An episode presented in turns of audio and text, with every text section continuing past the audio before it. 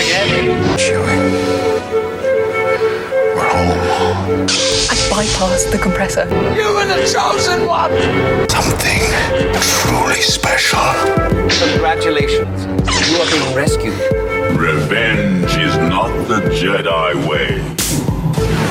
I am no Jedi. The ability to speak might not make you intelligent, but we're going to try to prove otherwise. This is the Clashing Sabers podcast. I am one of your hosts, Brandon.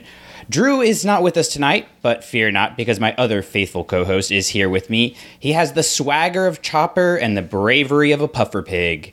It's. It's Davor. Howdy, y'all. Dude, I love the puffer pigs. I'm just saying.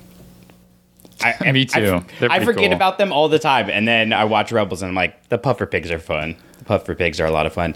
Speaking of Rebels, guys, tonight we are going to be starting a four-part series in preparation for the Ahsoka series, which is eight weeks away, which is just mind blowing. Um, I, I'm slightly interested in how that show is going to to turn out. So we're going to look at one season of Rebels per episode and speculate about three things: be they big, small, uh, medium sized. We're not we don't judge by size. Um, being too short, guys. Uh, that might play a role in the Ahsoka series. So we're going to get into that in just a little bit. But speaking of Ahsoka, Davor, I wanted to talk to you about uh, Rosario Dawson's comments that came out. Uh, did you see these comments that she had? I don't think so. So she essentially said uh, that Reb, or excuse me, uh, the Ahsoka series is the fifth season of Rebels. Oh, that, that. Yeah. I saw that. So fandom has speculated about this being true for a while, uh, but we know Rosario Dawson is, she kind of has a, a, a loose tongue uh, and and can say things uh, probably before Dave Filoni would want her to. Um, so I wanted to kind of get your impressions on her comments. And as we start this uh, this new series, looking back at Rebels, your expectations with regards to to the Ahsoka series. Yeah, so they're interesting comments. I mean, the relationship between this show, uh, the Ahsoka show, that is, and Rebels, I mean, it's something that's been talked about a lot, and in particular, people's feelings about, you know, bringing in the Ghost crew into a show that is ostensibly sort of about Ahsoka and the kind of continuation of the Rebels story. It's interesting because, you know, you, you have people sort of talking about, you know the, the desire for a rebel sequel and so on and all that. And, and like the thing about it is and of course you know we'll get to this in our kind of journey through the story the story of the ghost crew really comes to an end at the end of season four insofar as you think of rebels as the story of this particular kind of group of people. That story's done by the time you get to the series finale of Rebels because you get the whole little epilogue of kind of everybody you know sort of going their separate ways. So the only way that you could sort of kind of continue the Rebel story is there's really not a con- there's no way that you can continue Rebels insofar as a continuation of the Ghost Crew story because that's that's done. So the only thing you can continue with would be the kind of lingering threat uh, threads, and the big lingering thread, of course, is where's Ezra, and it seems like we're going to sort of go in that direction. Everything that we've kind of gotten so far between the things that we've actually seen in like trailer material and what different you know folks associated with the show, actors and otherwise, have said. So I think in some ways uh, the comments do sort of make sense. I mean, not in the sense of like, again, if you kind of narrowly define Rebels as like, it's about the ghost crew, like that, you know, in that sense, but like in terms of the the sort of next logical continuation of what you can do with those characters, then yes. Yeah, I kind of look at it, uh, you know, like the the original trilogy is Han, Luke, and Leia's story, right? And the sequels are not. They are involved in the sequels, but their story more or less is told in the original trilogy. Like the the foundation of who they are, their greatest adventures, all of those things are told in the original trilogy. And we have stories with them after that happens, you know, uh, we've we've got Luke in Book of Boba Fett. We've got the sequel trilogy. I'm sure we're gonna get, you know, we've got even books like Shadow of the Sith and all kinds of different things. But those are more so leading and pushing towards Rey and Kylo's story, Rey and Ben's story, and so I kind of think the same thing. It, reminds me a little bit of what I talked about with the the end of uh, Mando season three, where it feels like that was the end of this chapter of the Mandalorian, and season four is going to start the new or the, the first book of the Mandalorian rather, and that season four will start, you know, a, a new fresh story. So for me, it's that same kind of idea of Rebels of, of this story has been closed and told. Uh, and so we are moving on to that next story, which is going to focus on new aspects. So it's a continuation of these characters, but I think you said it perfectly. Of, of the Rebels story is already concluded. Yes. So Yeah. what so we, so we are, we are now seeing the last sort of thread, the lingering thread from that being explored. Right, Which is all set up at the end of Rebels because the last thing you see in Rebels is Sabine is there and then Ahsoka shows up and they're going to go on their adventure. So that is now that is picking up logically the sort of next thread of where Rebels itself leaves us. and that's uh, about three weeks away from us discussing. But um, uh, three episodes, God, not even three weeks because we only do every other week, so it's going to be a long time till we get to talk about that. But I do want to pick your brain while it's just you and me about. Is there something that you are are particularly one looking forward to with regards to the Ahsoka series, and two, is there kind of uh, something that you hope that we're going to get from the Ahsoka series or in the Ahsoka series? Uh, I, I think I, I think what I'm probably most eager to find out or to kind of explore in the show is sort of where Ahsoka is at the moment, like in terms of her journey. I mean, we will of course touch on this as we talk about, you know, as we go through the seasons and we talk about Ahsoka coming up in, you know, her intersecting with the Rebels gang in Rebels.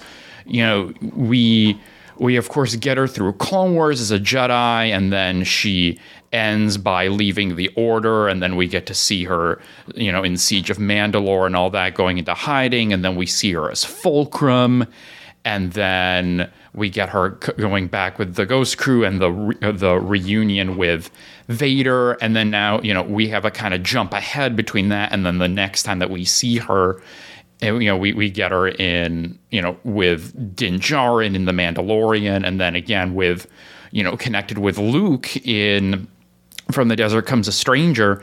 And of course, you know, what we see there just briefly in, in the comics is, is like we have seen her make a certain peace with Anakin because she makes the kind of aside comment about Luke being just like his father. So like you get this hint of like there's some kind of reconciliation where like the last time that we saw Ahsoka in the context of Anakin slash Vader, it was this dr- deeply kind of traumatic moment, which we will no doubt talk about on the next episode when we talk about season two. Uh, and so I'm just I'm curious to find out about you know what she is up to now how does she see herself in relation to the jedi order? Because i mean the, the first time that we see her you know in this live action context in the kind of quote unquote Man- mandoverse she's in an episode titled the jedi. Now that of course is probably as a function of a label that other people are fixing upon to her but like what is her relationship with that label of jedi? You know, in the trailer, we get to see a little bit of her, you know, presumably her speaking with um, Huyang, the the Jedi robot, and you know him having that line about perhaps it's time to begin anew. So I'm really just interested to see that in terms of like where she is in her headspace in terms of her particular identity and where what her place is in the galaxy. Well, in the the Jedi episode is interesting to me because a lot of the Mandalorian episodes, the the titles have multiple meanings or they they touch on multiple things, you know, and it doesn't with that one. Like the the Jedi is Ahsoka, and yes, you have the whole what's her view of of being a Jedi uh, versus you know the label that other people put onto her. So I think that's going to be a really interesting thing to to learn about her. And I forgot about Huyang, and and that's going to be an interesting aspect of the story and particularly why is she going there you know? Because she she has her lightsabers at this time. So what is the thing that brings her there? Because that's really the only capacity that we've seen uh, his character brought into the story. The thing for me that i love about every time we get new ahsoka stories is there's always something you don't expect to come out of it. When we finish with her in Clone Wars, you get her walking away from the Order at season five. And that is just, you know, absolutely mind blowing because for years people had talked about, oh, Ahsoka's going to die. When is Ahsoka going to die? And she doesn't. And she makes this radical, uh, galaxy shattering uh, choice. And of course, you know, we get her in season seven of the Clone Wars, but that's after we've had Rebels, and we're left with this other uh, cliffhanger of where is she going. And then we get to the Mandalorian timeline, and she can train Grogu, but chooses not to. And that's not what we would expect out of, of a Jedi character. They've always said, I mean, Yoda was against anybody training Anakin, but Yoda was never going to train Anakin right? He was never going to be his direct master, and so there's a difference there to me. In Ahsoka is is denying the option of actually training this youngling in Grogu. So I think Dave is not going to tell a story just because he wants to have a live action Ahsoka. Uh, I, I think he is a, a, more disciplined and mature storyteller than that in a lot of aspects. I think he's definitely enjoying probably the surreal feeling of oh my god this animated character that i you know dealt with for uh, six seasons and she's not really in in season six of clone wars is like in front of me and i have this amazing actor, actress in rosario dawson bringing her to life and somebody who cares so deeply for this character like i do and it's just it's leads me to th- to believe that there is they're they're not telling this story just because they can. They're telling this story because it's critical to understanding Ahsoka's story and understanding the future of whatever we're going to get in the Mandoverse. Because, like I said, with season three of of Mandalorian, we're left with a closed book, and and the season, or excuse me, the series could end there, and it would be a satisfying ending uh, in a lot of ways. But we know we're getting more, so and we know we're getting the Filoni movie, and there's no way he doesn't bring live action Ahsoka to the big screen. So there's so many factors to just consider when we are talking about Ahsoka in in particular. But if you're ready, I'm ready to talk some season one of Rebels. Yeah, let's do it. All right, so we're gonna take a quick break. And when we get back, we are going to delve into season one of Rebels and talk about some things that might have an influence on the Ahsoka series. Something's coming. Something dark.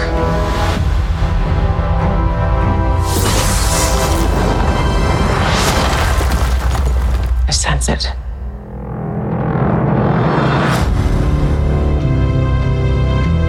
This is a new beginning.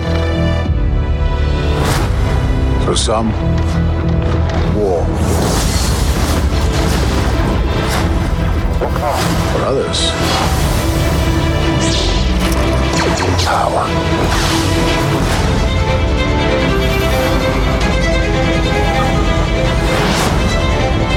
It's been a while.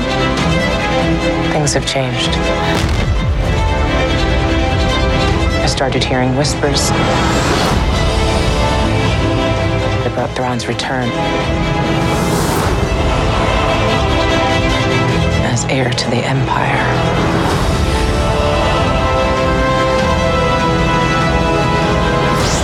We have to prepare for the worst.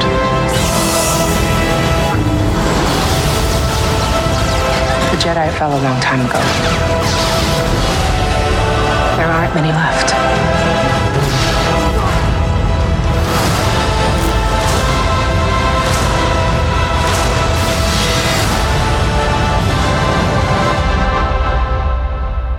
it is time to begin again.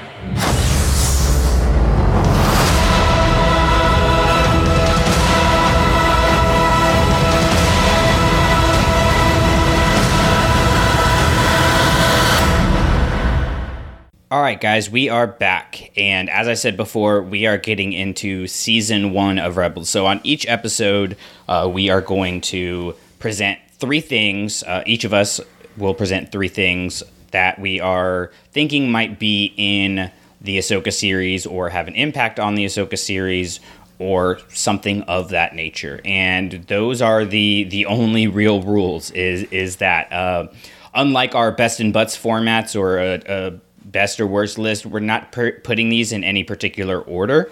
Uh, so these are are not a ranking of the ones that we think are are going to be the most important or least important or anything of that nature. Um, I have a couple caveats to my list, but before I get to mine, Davor, did you have any uh, caveats or rules that you set uh, beyond that for for yourself? No, not really. I was really doing looking over, you know, this season, like the things that happen in this season. Really, it's going to be the same case of the other three seasons. It's just really my main criteria was thinking about like what are things that are kind of seeded or established in this show or in this particular season that I think will get called back to in one form or another. It could be something that is sort of set up in Rebels and not explore all that much in Rebels, or like, you know, like we're going to do here with season one. Like, I think it's going to be some things that are started in season one that built up in subsequent seasons, and then I think are going to kind of be relevant, you know, either as either sort of contextually, like if you know this stuff, if you're aware of this, it's going to enrich your understanding, or it might even be direct callbacks to particular things that happen in Rebels. I'm kind of uh, the same way, and I, I, tried to get ones that weren't too obvious. So I'm not including like basic things that we already know are going to be in there and that are blatantly obvious. So I'm not like saying we're going to see the ghost or uh, Zeb is going to be in the series or anything like that. I think that's uh, that's a little too obvious. We want to kind of explore uh, the deeper ideas and, and themes and threads, as you said, that uh, are going to be a part of the series and particularly for season one, uh, I am not including the world between worlds, which we do technically see in season one. Uh, I think that including the world between worlds is a little too obvious, and and we technically don't know about it at this point in the the series, uh, even though that is where.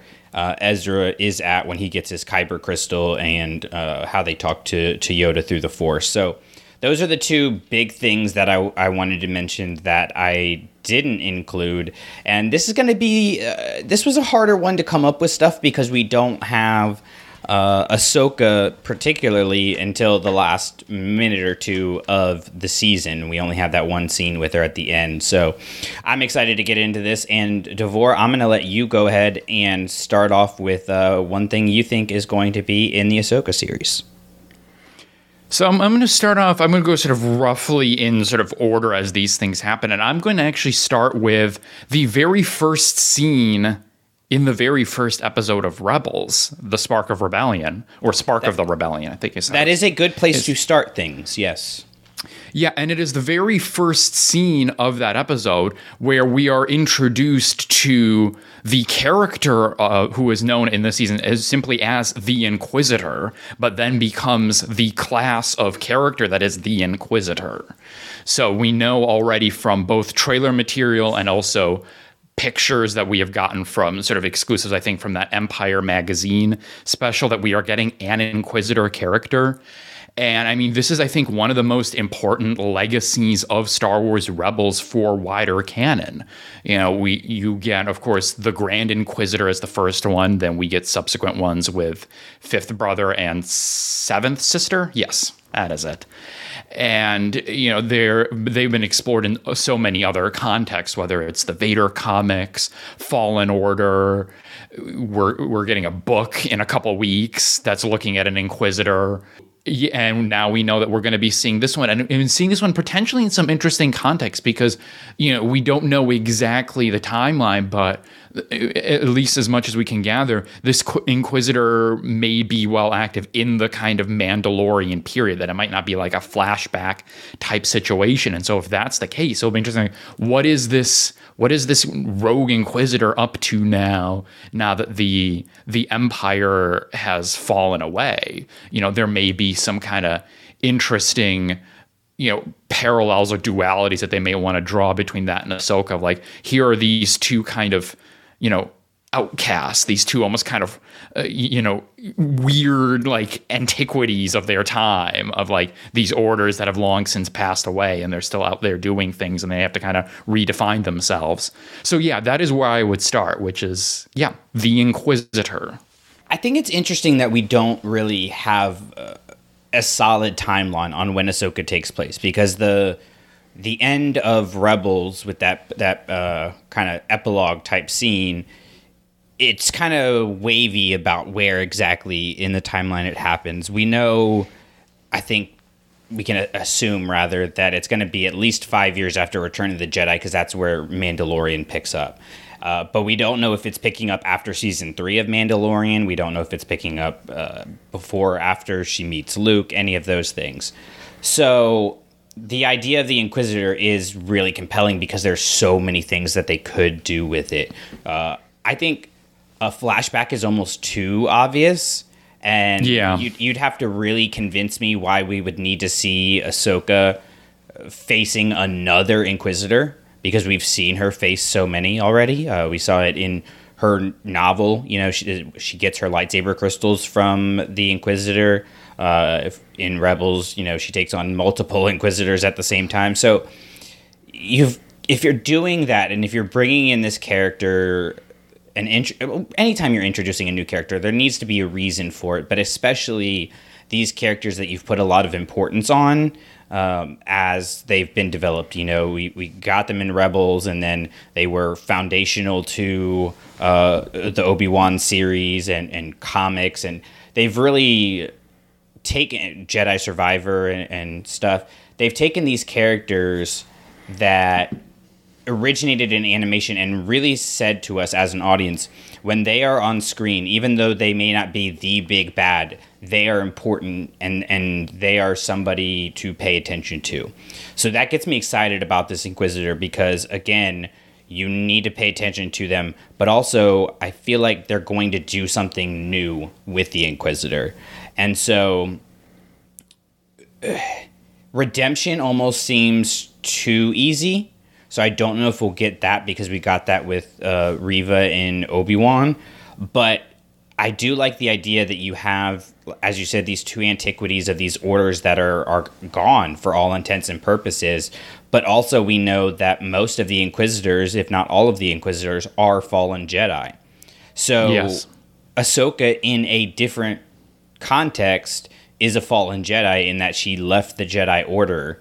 Uh, these Inquisitors could have stood for the Order. They could have stood up and tried to keep it going, and they chose not to. And the same for Ahsoka. She could have come back and, and led people when she met with uh, Bail Organa and decided to be Fulcrum. She could have gone a different direction and, and tried to do what Luke did and restart the Jedi Order, but she chose not to. So I almost wonder if there's going to be a sense of empathy there of I kind of in a way understand what you're going through in a way that nobody else can and not necessarily a shared trauma, but a shared understanding of going through a particular type of trauma that can bring them together in some way. Um, it would be a redemption, but it would be a new kind of redemption.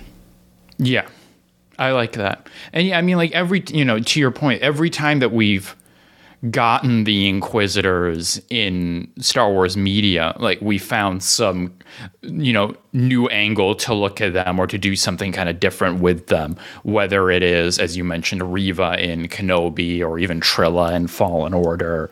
So yeah, I, I would not be surprised if you know we bring back this character that on the one hand like we've gotten so many Inquisitors and we see them in so many contexts, but that there's still opportunity to kind of make this one stand out from all the others. Yeah, because I mean they've done that. I think the the Inquisitor himself in season one of Rebels, I was so upset when when the Grand Inquisitor died because I thought he was a great character. Um, and just to He think, really like, is. Oh, he's so good. And every time I watch back, I'm like, I wish we had gotten him for two seasons, like at least. It would have been great. But what he spawned, you know, by by the interest that he gained and everything. Because if that character falls flat, you don't get all of these other things. So uh, Right. definitely excited for that. The thing that I'm going to, to go with first is kind of a thread that was left un, untied, and that is the Ezra Sabine relationship. We got a lot of hints of, of Ezra's romantic interest in Sabine in season one of Rebels, and then that line was was uh, kind of dropped as Ezra became more serious about being a Jedi. Uh, then we moved to season three, and things got a lot more intense with Sabine and learning about her background, and and they developed together. Uh, obviously, being a part of the the Ghost crew, but very much on their own. My thinking is that the time they've had apart from one another uh, may have helped Sabine realize that she has feelings for Ezra and that kind of he gave her a, a purpose and a reason for her life for a, a portion of her her life rather and I think that that maybe has developed some emotions where she looks back and goes, well, what if we had gone in that direction? And so that might give her that extra motivation to want to go find him. She has the, the motivation, obviously, because they're, they're family in a found family kind of sense, but this would be an easy way to get the portion of the audience who haven't watched Rebels invested in the connection between these two characters. Maybe you even have a conflict of would he give up being a Jedi to to be with me, which is a an idea that has been present throughout Star Wars. And I mean, I honestly think they could go the other direction and just have them together and actually be a healthy relationship in Star Wars, which would be a new thing. Uh, speaking of new things that we could explore, you know, is is an uh, just a it becomes a complete side story, and it's not super important to the plot other than bringing the two of them together and giving them a connection the audience can easily understand uh, without having to go back and watch all of Rebels. So. I thought it was important to mention that for this season in particular because it is kind of something that was dropped, and I don't know if that was dropped intentionally because Dave would, you know, wanted to wait until he was able to tell stories with them being older, and rather than this uh, teen romance that you know in, usually has to end pretty tragically. Uh, or if it's something that he just realized, eh, we don't want to go down that road with these two characters. They've got a lot they can give each on their own, which of course they absolutely do. So All right, all right. I mean, I'm glad you brought that up because that w- that is going to be my second thing from season is one. it okay? All right. Indeed. Uh, and spe- spe- specifically, I was tying it to a moment which is the end of the episode Gathering Forces when Sabine gifts Ezra the little family portrait of him for his birthday. Uh, you're right that there's like that it, their relationship is a little bit odd in season one, at least in the context of like where the show goes, you know, further on, because you've got the whole thing where Ezra is kind of hitting on Sabine and like she's not really interested in him, and then it goes even to like to the the kind of absurd lengths in the episode "Idiot's Array," where he's oddly jealous of Lando, who's a forty year old man. Like it's it gets weird at points. A 40 year old man But- hitting on a like 16 year old girl. Yes, it's Yeah. like, it's weird. It, it wasn't great to start with, and it hasn't aged well. Yes, exactly. And yeah, as you mentioned, they sort of drop that angle uh, sort of moving forward. But I think this is a really important moment in this first season because it does sort of solidify that even though within the context of Rebels, they don't go the romantic route route and you know just sort of establish the record. I myself personally am not a sabine ezra shipper but i have no problem with people who do that.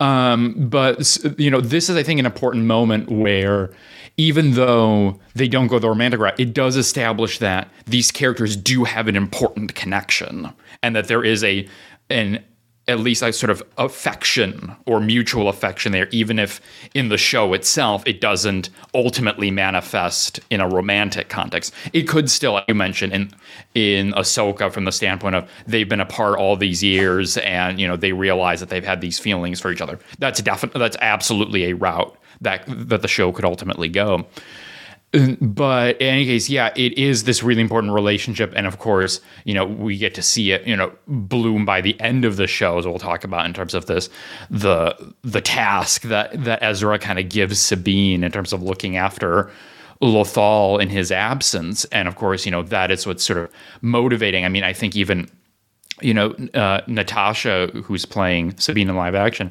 uh, you know, had these comments like a while back, sort of describing Sabine as, as feeling that she has this kind of like obligation to Ezra to go out there and find him. So yeah, I think you get the the seeds of that planted in season one, and then it kind of blooms over the rest of the show.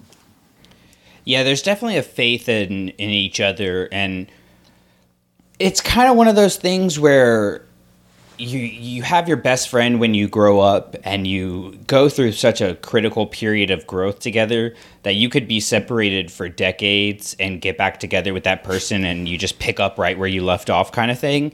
I think we could absolutely have that with Sabine and Ezra and the thing that excites me about getting more of them is I I don't think any of these routes are the wrong way to go. I think you can easily not go the romantic route and just build their connection based on what we have already, and it would be fantastic. And I also think that you could go the romantic route and take their relationship in a new direction, and it would hold a lot of potential for intriguing storytelling in in Ahsoka and in uh, future storytelling. Because I, I really think we're going to get more of these characters after the Ahsoka series if we don't get a season two. But Speaking of Ahsoka, uh, and one of her relationships, non romantic, that she has in season one is with Hera, who is uh, the, the leader of the Ghost crew and the contact for Ahsoka, who is Fulcrum in season one. And I think Hera's faith in Ahsoka is going to be very, very important to the series. When we start season one, or, or excuse me, at the end of season one, we find out that Ahsoka is fulcrum, but up until that point, only Hera knows that. And in the episode Out of Darkness, it focuses on these issues Sabine is having with Hera not sharing the identity of Fulcrum. And we get to see this belief that Hera has in the cause and in protecting Ahsoka's identity. And that Hera truly trusts the leadership of the rebellion, and ergo trusts Ahsoka because she is one of the leaders who is coordinating things between these different cells. And the rest of the team comes to trust Ahsoka in the same way, but it all begins here with Hera. And then as we move on, we don't get too much of them together. Uh, I don't know if they even share a scene with just the two of them because most of Ahsoka's work is with just Ezra and Kanan. But as we move to the Ahsoka series, there are going to be some serious obstacles that the crew is going to have to face. And I think that at one point or another, Ahsoka is going to need Hera to do some sort of piloting feat or something else that is going to come at a great expense. I don't know. I don't necessarily think that'll be a death. I don't know what that'll look like, but I believe that it'll be a cost that Hera would not be willing to pay if it were someone other than Ahsoka asking it of her. You know, maybe it's something that has to do with Jacen uh, getting into something dangerous because we've got to address him uh, at some point in this series. Um, maybe it's sacrificing the ghost in some way. I, I really don't know what that's going to look like, but I think whatever it ends up being, it's going to have to be something serious. And I think that Hera is going to go along with it, uh, even if she is trepidatious because of her faith in Ahsoka and her trust that Ahsoka is going to do what is best for Hera's family, for Hera, and for the galaxy as a whole. So that is a, something that I really look forward to seeing developed. And we got that shot of Ahsoka and Hera standing there in the Empire magazine, I believe it was, release. So we know we're going to get some stuff of them together.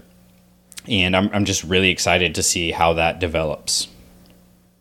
Yeah, you know, you're absolutely right. I've never thought about it until you sort of pointed out about how, you know, for the bulk of the time that Ahsoka is in Rebels, you know, we see her primarily having a relationship with Kanan and Ezra, and then of course at the very end of the show we see her, you know, going on the search for Ezra with Sabine.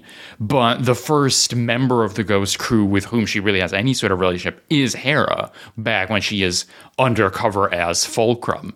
And so yeah, like Hera having that sort of trust in in Ahsoka as a source and as a guide and providing this kind of valuable intelligence to the Empire, yeah, is the sort of important foundation.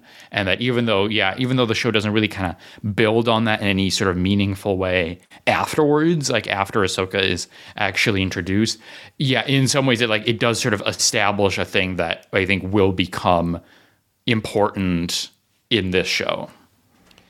And I think it's going to go the reverse way too. Like I think Ahsoka is going to have to have a lot of faith in Hera because Ahsoka has never really faced Thrawn, if at all. Like I don't think we've seen anything with Thrawn and Ahsoka together because after season two, Ahsoka only you know doesn't come back to a world between worlds, and there's no direct interaction with Thrawn. But Hera does. Hera's had very traumatic experiences with Thrawn, and so maybe there's something too where Ahsoka is going to need Hera more than anybody else in the crew.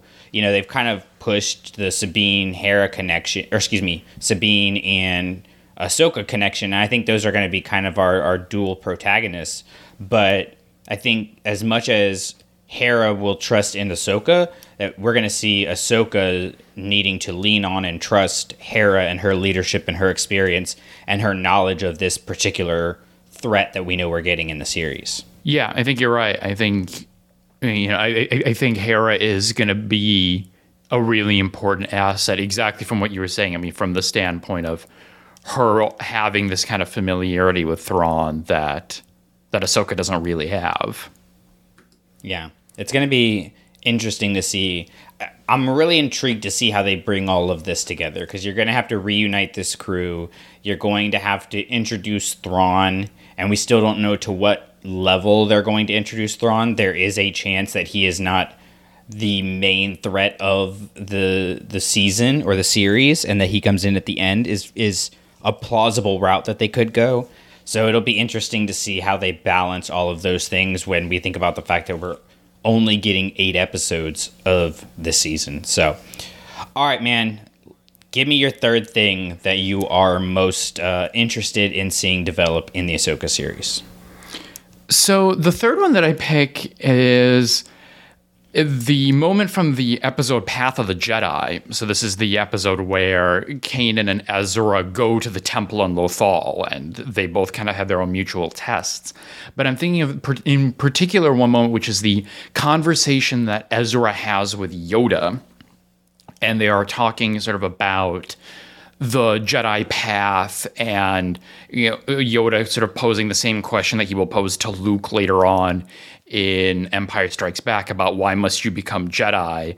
And then Ezra kind of offering this answer about like getting revenge and you know beating down the Empire. And Yoda's like eh, are you sure?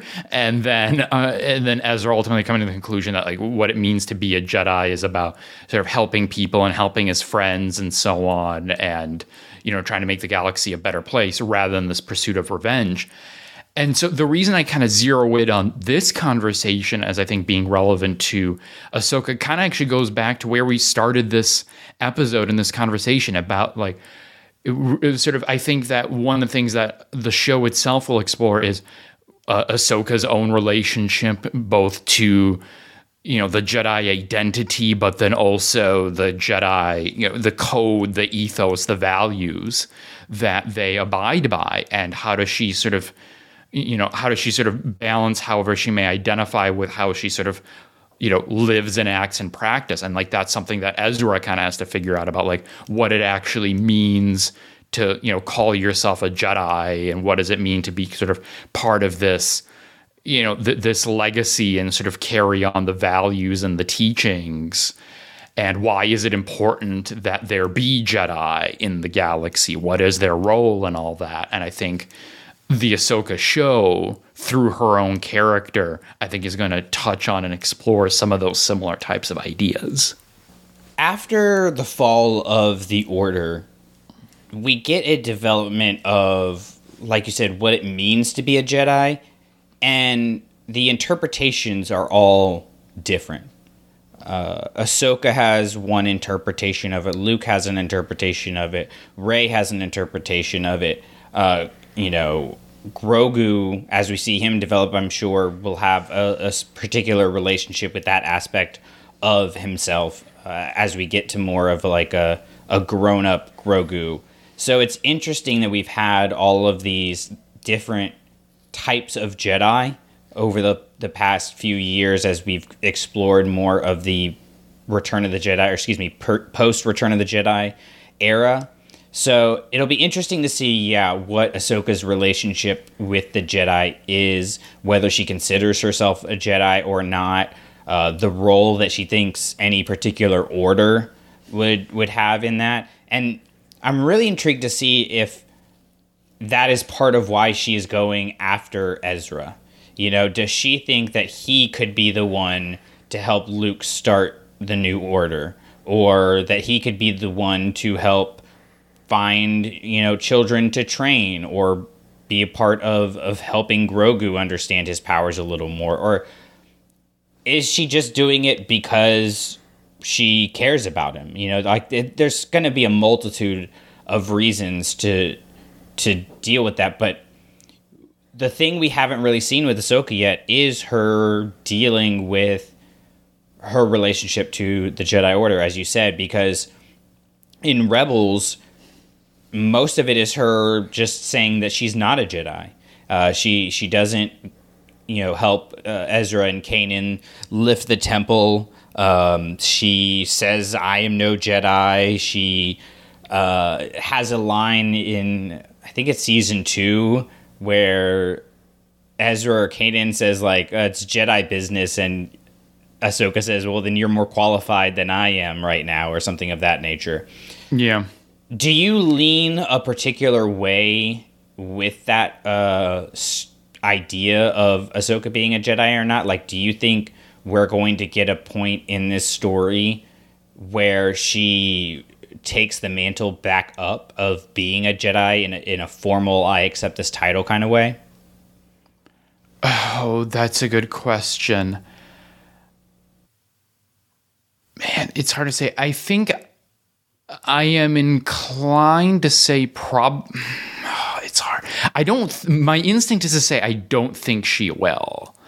I I, I think she will. You know, you get there's the you know I'm I'm going back again to the trailer. There there's the Huyang line about like perhaps it is time to begin again. And so, like, maybe there was this sort of moment where she perhaps sort of, you know, flirts with or considers like being part of the sort of rebuilding of the Jedi Order. But I don't know. I don't think that that is ultimately where she will land. Now, uh, you can cut against that, and but then you also think about something like, for example, her being one of the voices that appears to Rey in Rise of Skywalker. Then you're like, okay, well, like like what do you think about that? Like is that an example of her kind of finding some sort of reconciliation back in? I don't know. Maybe you could read it like that. I think my my instinct though is probably leaning towards i don't think so. I think that she is going to sort of continue being on this other path, sort of, I mean, what we would like, you know, if you were to appropriate High Republic terminology, you would call a way seeker, like in the sense of here is somebody who is a servant of the light and sort of follows the light side and the force where she takes wherever, you know, it takes her, but she is not sort of subordinating herself to a kind of institutional order the way that kind of capital J Jedi do. Yeah, I tend to lean in that direction too. And there, I think this could be a situation where she does essentially what she does with Fulcrum. So in the Ahsoka novel, you've you've read the Ahsoka novel, right? Yes. Okay. All right. So spoilers for the end of the Ahsoka novel, uh, to the level which you think it's canon or not anymore after Tales of the Jedi. I'm not getting into that. uh, she essentially tells Bail Organa, you know, I want to fight, but I, I can't be on the front lines anymore. That's not, I don't want to be a warrior. So she becomes Fulcrum to bring these different groups that will fight and are willing to to do that together. And I think we could have something of that nature with her where she knows she's not the one to reunite the Jedi Order. Maybe we're meeting her in Ahsoka after she's met Luke and she sees the good in him. She sees uh, his capacity and and his ability to overcome the flaws that Anakin was not able to overcome uh, before his fall, and she decides that you know she can help bring together these people who Luke can train, and so we start to get a development of Luke's uh, Jedi Order, and that could be a way of giving us more about Luke's Jedi Order without having to give us more actual Luke on screen because I think they're very trepidatious as they should be about how they do that. I think the only way we could have Ahsoka retake up the formal mantle of Jedi would be through a scene with Anakin's Force Ghost. I think that's the only way for me that I can think of. Now, of course, Dave Filoni is a much better storyteller than than I could ever be, so he could come up with something great. But the only thing I can think of would be some kind of meeting with Anakin's Force Ghost where he goes like, "You don't understand how important you are. You have to be the one to do this. You are the connection between these two eras. Like, you have to teach Luke everything that I couldn't, or whatever." That might look like, that might bring her some peace because I think for her there's a lot of this word comes up again trauma associated with her leaving the Jedi Order and the level to which that impacted Anakin's fall. I think there needs to be a reconciliation there between the two characters, like you mentioned earlier, uh, because she does seem more at peace with Anakin in Book of Boba Fett, and she definitely does not leave at peace with him uh, in the Rebels series. So we've got to deal with that in some way, and I could see that guiding her more uh, to taking up the mantle of Jedi. But I think she, I think, like you said, she doesn't take it up formally because she wants to show what it means to be a Jedi more than tell what it means to be a Jedi. And that's going to be the legacy of Ahsoka. I think that's the same legacy you know you get with characters like Qui Gon Jinn um, and these types, these rogue types, these way seekers who are more focused on the the morality of being a Jedi than the code in the same way we do we get with uh, an Obi Wan or a Stellan Gios or other characters of that sort. So they got to do something with her being a Jedi, but they also have to do something with my third thing, uh, which is Ezra's being a Jedi and where we're going to meet him at in this story. Um, because I think that Ezra could have the the lack of belief in himself and his ability to train the next generation that we see in Kanan in season one, because that is his big arc in season one. Is Kanan really coming to believe in himself as being capable of training the next generation? So Kanan was still a Padawan when Order 66 happened, right? His training is not complete. And so when he begins this with Ezra, he is very apprehensive. And he even tries to push Ezra off in Rise of the Old Masters onto a, a different Jedi. And for us as the audience, you know, it's hard to, to compare and quantify the the level of training that Kanan had with the training that Ezra had because as we were just kind of talking about what is a Jedi and what it takes to become a Jedi Knight is is a moving target and at I would say at best Ezra is just becoming a Jedi Knight formally at the end of the series. I, I think there is an argument to be made that the final arc of Rebels after Kanan's death can be considered his great trial. Um, Yeah. whether that's right or not, Uh, whether it's safe to say that or not, given the state of the galaxy during his training, I don't know. Um, but we know with the state of the galaxy during his training that Ezra doesn't know everything that it means to be a Jedi. If you ever could um, know everything that it means to be a Jedi, and we know Ahsoka is not going to be in the business of training future Jedi. And I think we're still uh, quite a bit off from Luke really opening his Jedi Academy. I think he had like a soft opening with Grogu, and like it didn't work out, and so you know they're they're re repositioning. So Ezra's going to have to have something to do with that. You can't just ignore the fact that he is a continuation of the uh, the Jedi Order that we got uh, in the prequels. Like he has a direct connection to it.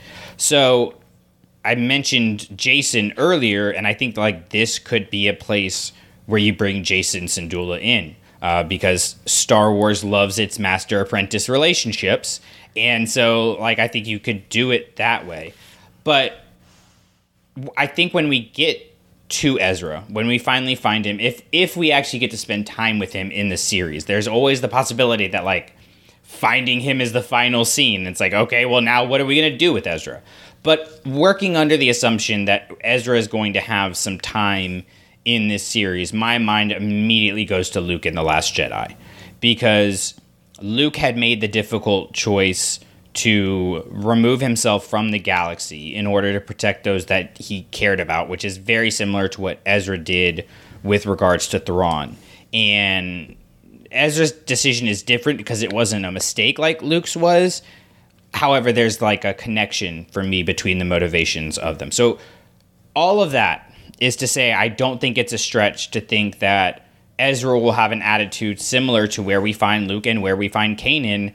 And because Star Wars rarely leaves its characters in the same place uh, where they were when we left them and then when we pick them up years later. So finding Ezra might just be the first step in this new arc of getting him to believe in himself in the way that you know he did for Kanan and Rey does for Luke. Uh, it could be that next step in this bigger bigger process. Yeah, I'm I'm really curious to see where you know where they go with Ezra and as you said like where do we find him because you know he's had this kind of big thing happen to him and like he spent you know by the time we if we assume again the the that the show and the search for Ezra is going to happen at roughly Mando time you know he's been on his own question mark you know for uh, almost a decade just somewhere out in the unknowns. And like how you know how does that sort of change a person like it's there's sort of an analogy or kind of parallel there to like with Thrawn and like one of the things that you know you see uh, particularly folks who are fans of Thrawn from the books you know grind their teeth about you know, the the kind of portrayals and the turn of like making Thrawn a more villain type character as opposed to like how he is in some of the books. And I was like, I was like, yeah, I, I can kind of understand the concern, but it's also like he, it's been 10 years and the dude lost to a teenager in space whales. Like maybe that changes the person, you know? like, maybe you kind of go bad at that point. Uh, uh, so, I mean, th- there might be, I'm not saying that like we will find kind of Ezra in a like antagonist or villain stage. I'm not sort of drawing a, a parallel in that way, but just to say that this kind of like massive life changing experience may, in a certain similar way, we end up finding Ezra in maybe not the greatest you know circumstances or headspace. It may be there is some you know work that Sabine, Ahsoka, the other Ghost crew members have to do to kind of bring him back in, you know, sort of back to his old self and kind of remind him about the Jedi and his mission and what he did in the past, much in the same way that Rey in Last Jedi kind of has to remind Luke about, you know, about the legend and about what he had done. And like yes he was the luke skywalker you know who turned you know whose act had been to the dark side but it was also luke skywalker who turned his father back to the light. Like in that similar sort of fashion like sort of remind him and kind of bring him back. So yeah i'm, I'm really i'm really eager to see again, like you said, to the extent that we get Ezra in this show as a like character and explores that, because again, it's only eight episodes, and there's a lot to cram in there in terms of Ahsoka and setting up Thrawn, and like we haven't even talked in this episode about like what are they going to do with like Baylan Skoll and like those two characters, and like how are they going to get weaved in? Uh, so there's a lot to do and not a lot of time to do it in this you know particular installment of the Ahsoka show in these eight episodes. But yeah, you know to the extent that we get him, I, I'm I'm I'm eager to see where his head's at. There's even the possibility that he has lost faith that his friends are going to come find him. You know, if it's been Yeah. 10 years, that's a, a long time to keep faith in something. And we've seen characters lose faith in a lot less time, you know? Uh, so it, it's, it's not a stretch to believe that he will uh, be disgruntled and resentful uh, at the start. And we'll have to see uh, going back to the Ezra Sabine relationship, like some reconciliation there of him with the this family. You know, he lost one family already. Uh, he gave up his second family, and and I don't think it could be argued he made the wrong choice. Like he he did what he had to do, and he, he Yeah. learned the lesson that Kanan had to you know teach him. So I don't think he made the wrong choice, but it's one thing to make a choice like that. And in a lot of stories we and we even in star wars we have those characters make that kind of choice and then they die. And for ezra it's never been that. Like this isn't a new thing for us. Dave made it pretty clear uh, ezra's a a- alive somewhere out there you know whether we get that story or not ezra is alive and now we're getting that story so it, it could be a hashtag disgruntled Ezra. Let's start it on Twitter. like we could get that going where we get because I think Ahsoka is going to be the start of the next step. You know, a, a new series. Um, I don't think that's going to be its whole purpose, but I think that's where it's going to lead if we truly are only getting this one uh, season of it. So that's out there as a, a big possibility. I wanted to pick your brain on this too, because you brought up Yep. Thrawn. Are you familiar? Have you read any of the the Thrawn novels with the the Chiss ascendancy? I have not. No, the only canon Thrawn novel I've read is the first one. Okay, so the only good one. Got it. And listen, come for me. Those books are oh, they're rough. Anyways, uh the Chiss have what they call Skywalkers, which are essentially force sensitive uh, children that they use to help them pilot uh, their ships through hyperspace in the unknown regions. And in those books, the Chiss characters lose their force sensitivity somewhere around like uh, late teenage, early adulthood, you know, 16, 17, 18 or whatever.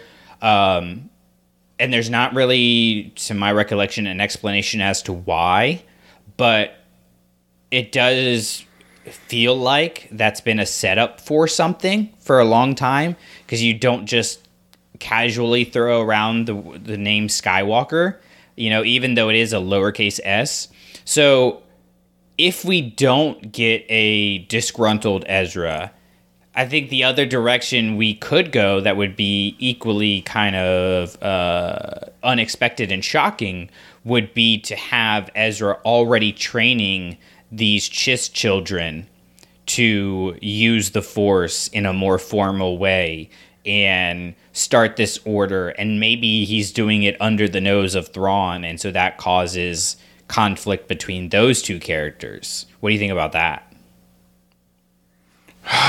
That's interesting. I, I don't.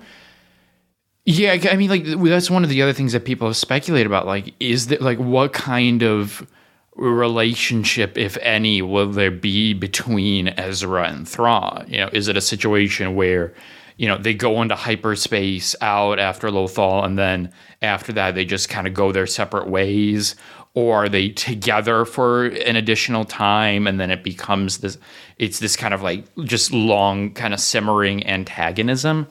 I don't know. Like I, I think I'm inclined to say that probably they just go immediate. My instinct is to say that they just kind of go their separate ways, not long after you know they get out of hyperspace wherever it is, and then Thrawn, you know, Thrawn is doing his thing and Ezra is doing his other thing. So I don't know. How, I I mean, if I had to make a prediction where it's going to go, like I have a feeling that maybe they have not had a whole lot of engagement with one another over that ten years. Yeah, I mean, I think it it's definitely a stretch to think that Ezra is training chis- children, but I just I've always had that in the back of my mind of like, why did they use the name Skywalkers? But as far as their relationship goes, Dave is is made it very clear that Thrawn is a villain, and he considers him in that category. You know, we can all have our own interpretations of that, and that those are all completely, you know, valid as long as they've they you know you look at what's actually happening in the stories and not just you know what you want a character to be. And so I think we have aspects of Thrawn that could be considered. Uh, not necessarily heroic, but uh, doing some level of good in those Thrawn books that we got. But it would make a lot of sense to me to find Ezra in a, a jail cell, you know, and he spent years just in the bowels of Thrawn's prison, uh, and that this victory that we thought was, uh, you know, a, a, swan song, a, a good farewell, and Ezra had won the day, actually started this next problem for him, much in the way that you know we got with the sequel trilogy with regards to Return of the Jedi. Like we thought that was the end of the story. No, that was the end of that story, but it created Yeah. new problems in its own way, which is a very hero's journey kind of circular uh, storytelling kind of thing. Yeah, you're absolutely right. That I mean, Star Wars that that is a feature of Star Wars storytelling, which is that like there's you know you've got some kind of central conflict, and then you see that play out, and then there's a resolution, but that that resolution then kind of ends up setting the stage for the next kind of conflict. So it's yeah, it's like you know you get rebels ending on this triumphant note in terms of Thrawn is defeated and Lothal is liberated, and you know they overthrow the Empire, and it's the kind of first salvo in what becomes the you know the Galactic Civil War. It's the first kind of major victory there but then yeah like are we going to you know once we get the full story of ahsoka are we going to look back and say like much like we do you know now with endor in return of the jedi where we say like yeah there was a victory there but then there are these lingering threads that go out from there and that's actually setting the stage for a new development and now like new people kind of you know th- th- there's been the destruction but like that actually creates a kind of vacuum where other people can kind of now fill it and now you have the new threat sort of emerges from that Yeah. and I mean, it, it's clear that they're sort of setting up Thrawn as the sort of major threat, and then but then there's sort of question of like, well, how like how has he kind of managed to sort of reconstitute himself to be an actual you know player, considering that he's now kind of out of the whole imperial orbit for you know again a decade or so. and how has he built up his power? Because I think we're going to find him in a place of great power.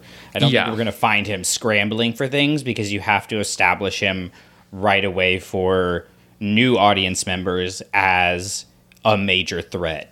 Uh, with like a character like Moff Gideon, for example, you wanted to show him with great power because you're in this time period where you're supposed to there's not supposed to be these big villains. And so you needed to come in and show him as as capable right from the get and threatening right from the get and they did that very well.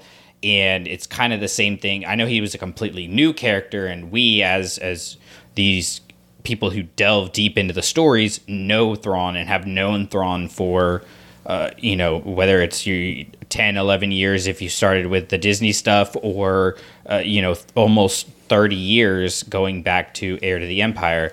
So everybody's going to be coming at this character from a different angle. So you've got to kind of give him a fresh starting point here. And I think it makes a lot of sense to put him in a, a position of great power and then we figure out how he got there especially considering the fact that last time we saw him in the timeline, he was the biggest loser. Uh, just how did he get there is, is going to be something that's going to be developed. Uh, whether it's in Ahsoka or not, we'll have to to come and see. I personally think we're not going to see Thrawn defeated in Ahsoka. I think No, he is think going so. to be the the threat that gets defeated in the Filoni movie uh, when that happens. Whenever Disney's able to actually put out a movie um, and pay their writers uh, we'll have to wait and see how that comes out. So this has been a lot of fun. Uh, we've got three more episodes like this coming for you. Hopefully you enjoyed it. Hopefully you decide to rewatch Rebels uh, along with us and share things that you think might be a, a part of the Ahsoka series. Uh, we are going to have, like I said, three more episodes, one for each season, uh, going for the next three episodes of Clashing Sabers. So let us know your thoughts on Twitter, uh, Instagram, and Facebook at Clashing Sabers. And uh, Davor, if they want to hear more of your work and uh, some stuff not associated with Rebels, where can they find you for that? All right, so you can follow me on Twitter at a larger view pod. You can listen to a larger view of the Force. You can also listen to Space Swifties, a Star Wars and Taylor Swift podcast that I host with my wife, the one and only Meg Dowell, which you can also you can find wherever you listen to your podcast, and you can also follow on Twitter at space underscore Swifties. And uh, if you are somebody who, who likes Ahsoka and like sharing these stories like we all do, then uh, make sure you go over and join our Patreon. Uh, because much like Ahsoka, we are trying to to do right by the next generation and share these stories so that they can learn from them and grow from them and become a Jedi in their own sense. So our Patreon all goes to that mission of putting Star Wars books into classrooms across the country. And if you know a teacher, uh, if you can look up a teacher on your, your local school, go on the website and randomly pick one. However you want to do it, uh, go over to ClashingSabers.net and go to nominate a teacher so we can send them some awesome books to start uh, this next school year. But until then, there is one thing we did forget to mention that might be in the Ahsoka series, and it is actually it needs to be. Let's just be real. It needs to be in the Ahsoka series, and it's Batch Eight. Hi ho. Wouldn't that be just hilarious if we just had like Thrawn like starts batch eight? It's just like this deepest of deep cuts. Thrawn's like it's like it's like the Pelion reference at the end of season four where you're like, it's never gonna go anywhere. And he's just like he he says into his, his comm, he's just like, get me batch eight. And the guy's like, hi ho. God, that would be great. All Clashing Sabers productions are the intellectual property of the Clashing Sabers Network and ClashingSabers.net. All licensed sounds and images are the property of their respective copyright holders and are used for informational and educational purposes only. For more information on our nonprofit or to nominate a teacher, go to ClashingSabers.net. For questions or inquiries, please email us at ClashingSabersNetwork at gmail.com. You're just going to walk away?